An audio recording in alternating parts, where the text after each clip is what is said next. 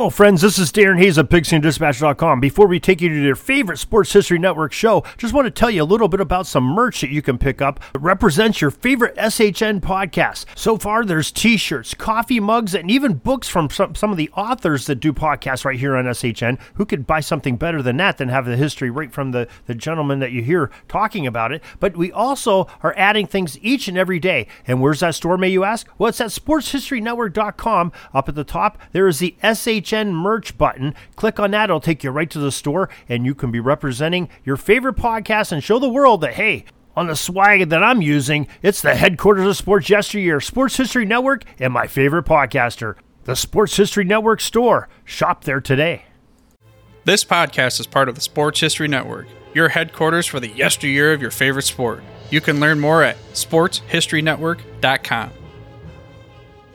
Hi, folks. Uh, welcome to another episode of Pro Football in the 1970s. I'm your host, Joe Zagorski, and in this podcast episode, we're going to be remembering the great punters of the decade of the 1970s.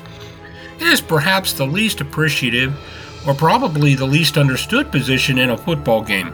I'm speaking about the occupation of punter. It is their job to, in effect, give the ball back to the team's opponents by kicking it long distances out of their own territory, if possible. There were quite a few exemplary punters in the NFL during the 1970s. Each of them possessed their own special talents which made them unique. The list of some of those great punters are mentioned here in this episode.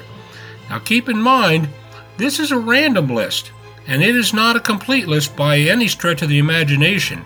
And also, it uh, I'm not going to list them as far as the best to the least best. Okay, so this is only a partial list of great punters of the decade. Now, undeniably, the greatest punter of the 1970s was none other than Oakland's Ray Guy. You know that you are a great at anything when you get an award named after you. The Ray Guy Award goes annually to the best punter in college football. Ray Guy was a first round draft choice of the Oakland Raiders in 1973 and he wasted no time in proving why he was selected and esteemed so highly.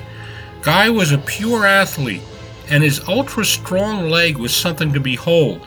His hang time on his punts, sometimes even more than five seconds, was never seen before in the NFL.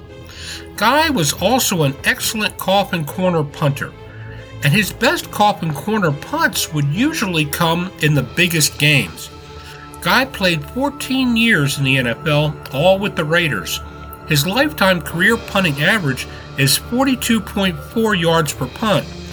In short, Ray Guy was as great of a consistent weapon as the Oakland Raiders had during the 1970s. He was a member of Oakland's Super Bowl XI World Championship team. Another great punter during the decade was Kansas City's Jerrel Wilson, who made a name for himself thanks to his longevity. Wilson played 16 years in pro football, 15 of which were with the Kansas City Chiefs. He led the AFL twice in best punting average, and he led the NFL twice in best punting average because he played in the 60s in the AFL and in the 70s in the NFL. Wilson played through a few leg injuries to accumulate 47,139 total punting yards in his career. That's quite a long distance.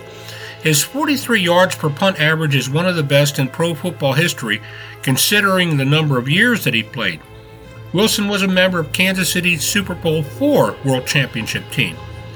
Now, Mike Eischeid was another punter like Jerrel Wilson who began his career in the old AFL, then finished it in the NFL. Eischeid played for nine years in pro football. He began his career in 1966 with Oakland, and he ended his career in 1974 with Minnesota. He played in Super Bowl II with the Raiders and Super Bowls 8 and 9 with the Vikings. He had a career average of 41.2 yards per punt. Baltimore's David Lee also saw action in a Super Bowl. Lee's consistency helped the Colts to win Super Bowl V in January of 1971. He played 13 seasons in the NFL, all in Baltimore. Throughout his career, he never missed a game. Lee punted for 34,019 total yards during his career, which accounted for a lifetime punting average of 40.6 yards. In his final year of 1978, Lee punted the ball an incredible 92 times. Now, John James played 15 years in the NFL for three different teams Atlanta, Detroit, and Houston. James led the league in number of punts and total punting yardage four different times in 1974, 1976, 1977, and 1978. He finished his career with 1,083 total punts for an incredible 43,992 total punting yards. Like Ray Guy, James also perfected the coffin corner punt, which helped his defensive teammates immensely. Larry Seiple, the Miami Dolphins, is best known for his fake punt in the 1972 AFC Championship game at Pittsburgh. Late in the second quarter of that contest against the Steelers, Seiple took off on a fourth down and ran down the far sideline for 37 yards in a drive continuing first down, which led to the vital touchdown in Miami's 21 17 victory over the Steelers. But like Ray Guy, Seiple too was a great athlete.